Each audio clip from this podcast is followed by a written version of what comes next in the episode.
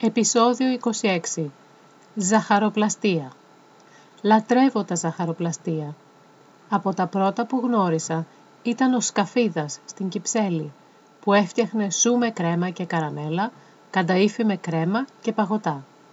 Θυμάμαι την καμέλια στο ψυχικό, με τις πάστες σεράνο και τα παγωτά παρφέ, κρέμα, σοκολάτα ή μόκα.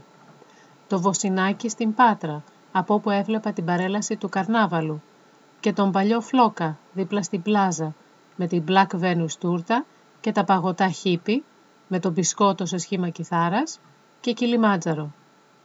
Επίσης, το γνωστό ζαχαροπλαστείο της Αλσούπολης που έφτιαχνε ασυναγώνιστο προφιτερόλ. Επίσης, καλό προφιτερόλ έφτιαχνε και ένα ξενοδοχείο στο χωριό Σαμαρίνα. Ωραίες πάστες είχε και το Blue Bell και αργότερα, στο τέλος της δεκαετίας του 80, το φρές του Παρλιάρου που ξεκίνησε στο μικρό ημιυπόγειο στο Κολονάκι.